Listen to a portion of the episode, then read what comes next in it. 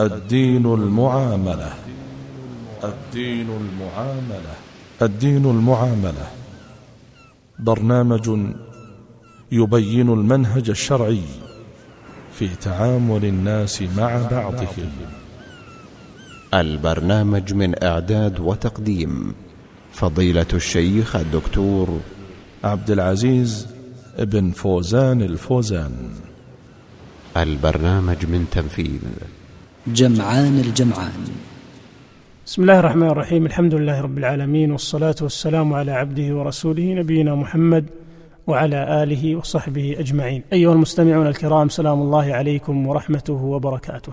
كان حديثنا في الحلقات الماضية يدور حول أربعة محاور وهي ابتلاء الخلق بعضهم ببعض الدين حسن المعاملة شؤم الظلم إياكم والحسد. وحديثنا في هذه الحلقة وما يتلوها من حلقات سوف يكون تطبيقات عملية لتعامل الخلق بعضهم مع بعض. وأول ما نبدأ به هي أول معاملة يبتلى بها الإنسان وهي التعامل بين الزوجين حيث تكون الأسرة من أساسها. وسأتحدث في هذا الباب عن أربعة أمور رئيسة. الأول الحقوق المشتركة بين الزوجين. والثاني الحقوق الخاصة بالزوجة. والثالث الحقوق الخاصة بالزوج. والرابع أختمه بنصائح أبوية غالية.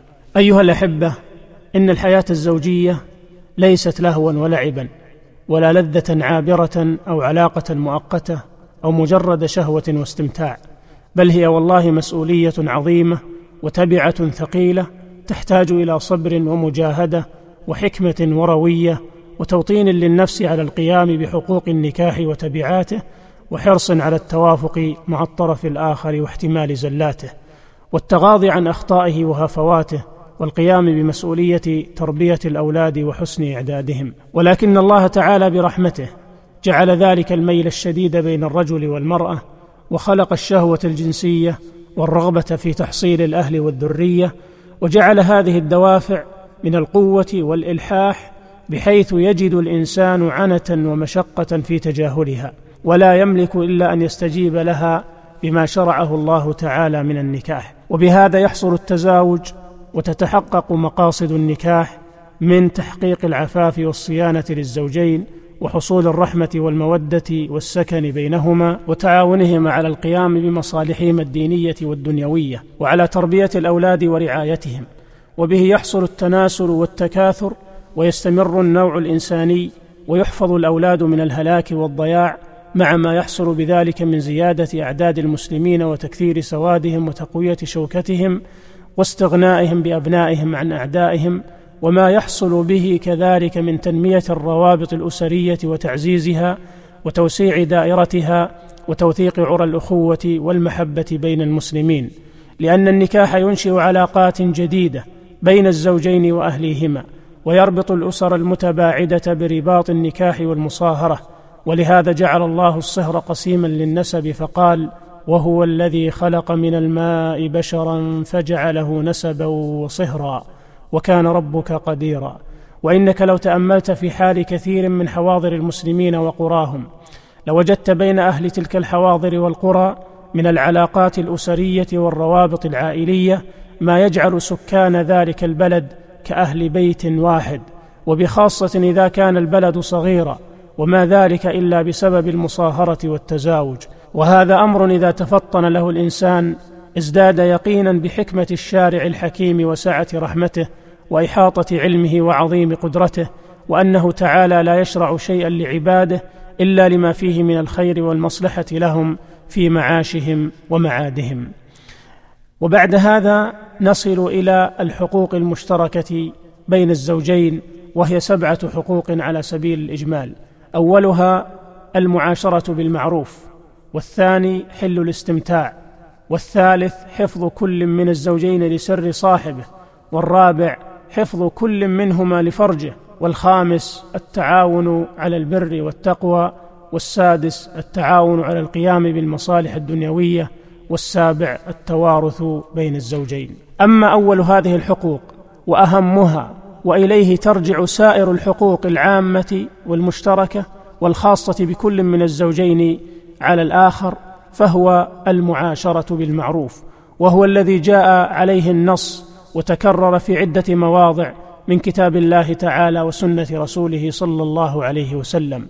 وإذا حصلت المعاشرة بالمعروف تحققت مقاصد النكاح وتمت الألفة بين الزوجين وقام كل منهما بحق الآخر عليه. إذا كانت العلاقة بين الزوجين بتلك الدرجة من القوة والمتانة وحق كل منهما على الآخر بتلك المثابة من الخطورة والأهمية فإن من أعظم ما يجب على الزوجين المعاشرة بينهما بالمعروف وحسن الصحبة وأن يعرف كل منهما ما له وما عليه ويقوم بواجبه تجاه صاحبه ويراقب الله تعالى فيه فلا يظلمه.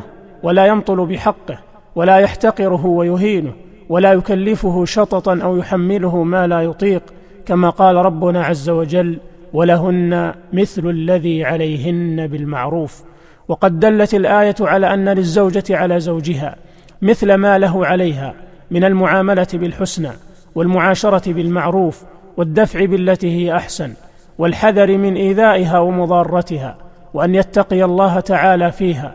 ويحب لها ما يحب لنفسه ويأتي إليها بمثل الذي يحب أن تأتي به إليه. حتى لقد قال ابن عباس رضي الله عنهما إني لأحب أن أتزين لامرأتي كما أحب أن تتزين لي لأن الله تعالى يقول ولهن مثل الذي عليهن بالمعروف. كما أن من حق زوجها عليها أن تعاشره بالمعروف وتعامله بالحسنى وتحسن صحبته وذلك بإخلاص الود له وقصر النظر عليه وعدم التطلع إلى غيره والتحبب اليه والتودد له وتأنيسه وملاطفته والتجمل له وحفظ سره وإظهار محبته وتقديره ومشاركته في آلامه وآماله وأفراحه وأتراحه وتلقيه إذا دخل بالبشر والسرور والبشاشة والهشاشة والدعاء له بالتوفيق والإعانة ما أجمل أن يسمع الرجل من زوجته حين يجلب حاجة لبيته أو يقدم هدية لزوجته. ما أجمل أن يسمع منها كلمات الشكر والدعاء. جزاك الله خيرا. شكر الله لك. أخلف الله عليك. أسعدك الله كما أسعدتني. ونحو ذلك من الدعوات الجميلة التي لا تكلف المرأة شيئا وهي تحقق لها الشيء الكثير حيث تشعر الزوج بالاهتمام والتقدير والشكر والاعتراف بالجميل. وتؤجج في نفسه عواطف المحبة والمودة وتدفعه للمزيد من البذل والإكرام. ومما يشرع لها أن تخدمه الخدمة المعروفة من مثلها لمثله وأن تحرص على إدخال السرور عليه وكسب مودته ورضاه وأن تقوم بذلك كله من غير تكره ولا تبرم ولا منة ولا أذى.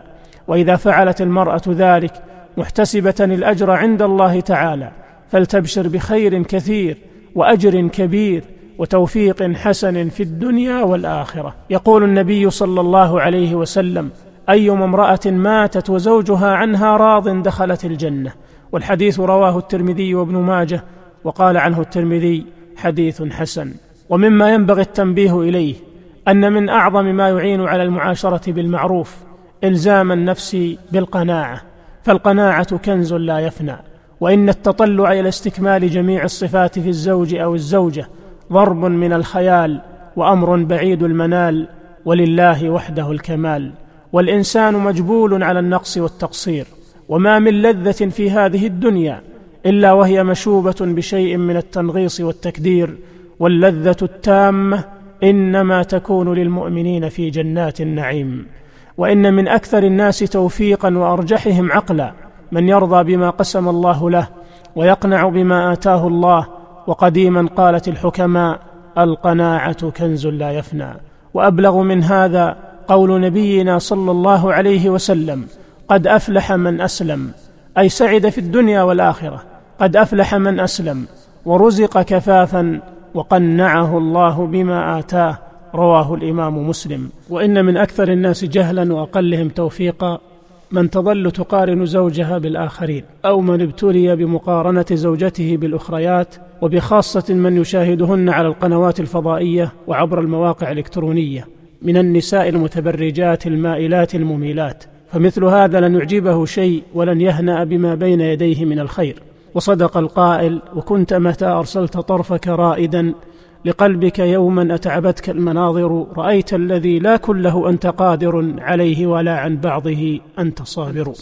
وللحديث بقية في الحلقة القادمة بإذن الله أستودعكم الله الذي لا تضيع ودائعه. والسلام عليكم ورحمة الله وبركاته. الدين المعاملة. الدين المعاملة. الدين المعاملة. برنامج يبين المنهج الشرعي في تعامل الناس مع بعضهم. البرنامج من إعداد وتقديم فضيلة الشيخ الدكتور عبد العزيز بن فوزان الفوزان. البرنامج من تنفيذ جمعان الجمعان.